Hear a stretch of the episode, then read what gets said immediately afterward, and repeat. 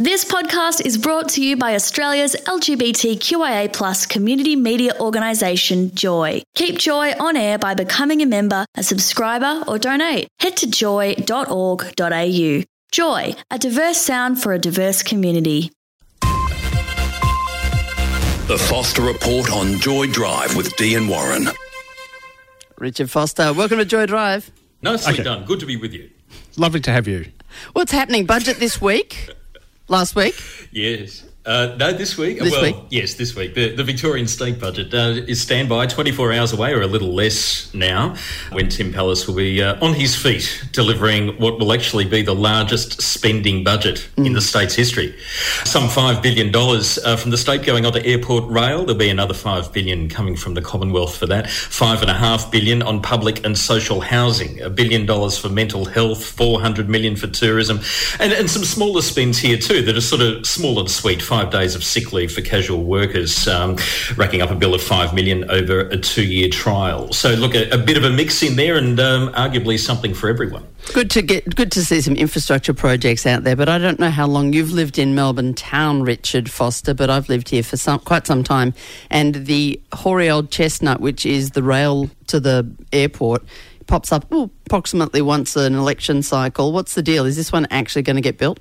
It's been popping up since 1968 when the damn airport opened. Actually, I've been uh, I've been it- popping it- up for the exact same amount of time. I so, think that yeah. this is going to start. this is going to start construction. I understand, which is really good. I think we've thought that before. Yes. Though. I mean, if any, any government can, I'm sure Dan Dan's can. They're pretty up for um, infrastructure spend. So let's uh, fingers crossed. It's a great idea. Every time I travel internationally, I think, why don't we have a train to the airport like everybody else? You know, for a long time, the numbers just weren't there to support it. You know, passenger numbers just weren't there. You'd argue they are now. And uh, I think if it was ever going to happen, you're quite right, Dee, it'll be now that it does. You've got a joint commitment with the Commonwealth that does kind of drive this along, right? Um, and it, it's also the first time that it's been fully funded. You know, we, we've had uh, business cases done before, some studies done before. It's never, the project itself, though, has never actually been fully funded and locked into a budget as it has been now. Richard, you know what I really love is the fact that um, if we go back to Jeff Kennett and he uh, sold off everything in order to pay pay off debt, and now uh, you know debt's okay, and it's almost like I feel is, is it what's the is it neoliberalism where you you privatise everything? Is that do you reckon that's gone out of Victoria and we're finally going to see um, some sense?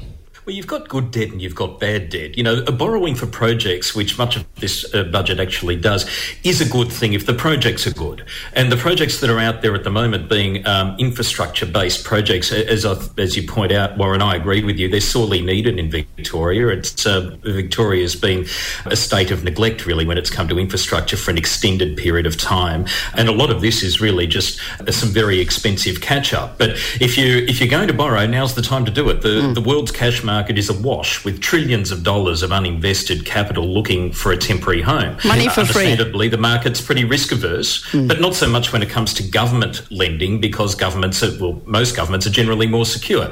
And the interest rates are the lowest you're ever going to see them. So now would be the time to go doing it. My last cynical point on the rail link, because it obsesses me, is that uh, we owe it all to Uber because they broke the back of the taxi industry, which had a monopoly on the taxis and the parking out at the airport, didn't want the rail. That's it. I'll just leave that with you.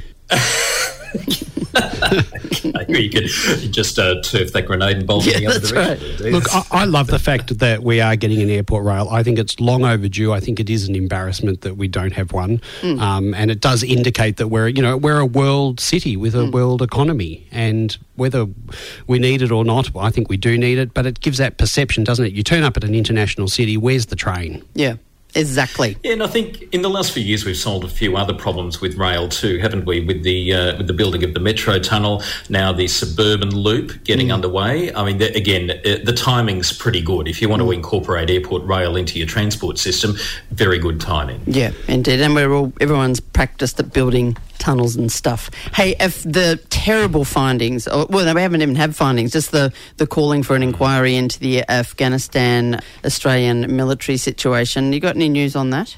Well, the, well, you know, it's been called uncomfortable and disturbing, and that's because it is. Yeah. Well, there, there, are findings. Actually, the inquiry's issued oh, findings, yes. but there's more to come, as you're intimating there, Dee. The, mm. the allegations uh, centering around the alleged murder of uh, 39 Afghan citizens have seen the recommendation of a criminal investigation of 19 Australian SAS soldiers.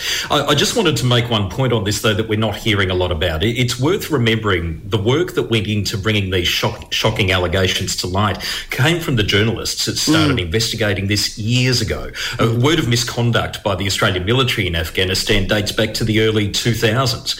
Uh, and before then, there were rumours circulating about misconduct in East Timor. But since then, journalists have been working away on this and they've been paying for what they've found. Let's not forget in 2017, ABC journalists were threatened with criminal charges for more than a year over their reporting of these stories. And that was the and AFP, AFP, wasn't it? Was that the rating? That's right. Yeah, and, and the- yeah, and, and and then they got raided by the AFP, the ABC's Sydney headquarters, uh, raided by the AFP in Sydney.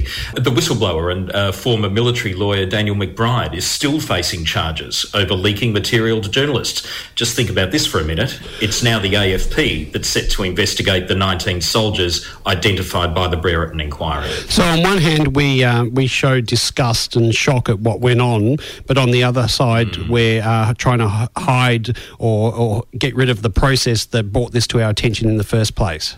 Uh, I don't know, if, uh, you know, if it's we, Warren. You know, no, no. When I say like as a country, Yeah, yeah. Well, that's that's fair to say. You know, eh, although that, that point in and of itself is is worth slicing up a little because you know I think the public does generally want to know about mm. this sort of thing. It's not the sort of thing we want swept under the carpet.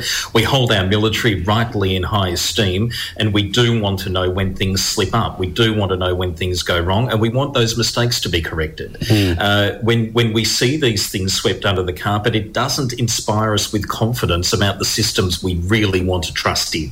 And that's why it's so important that these stories come out. And, it, it, it's important that people that um, allegedly transgress in this way get dealt with as well. I would venture that this kind of stuff's been happening for all of time. As long as there've been wars, there's been war crimes, and I just think, you know, it's it's come to us, and we're mortified by it. And I think that it's going to be a hard sell for the Australian military. And we need our ABC. And we need independent journalism, such as Richard Foster.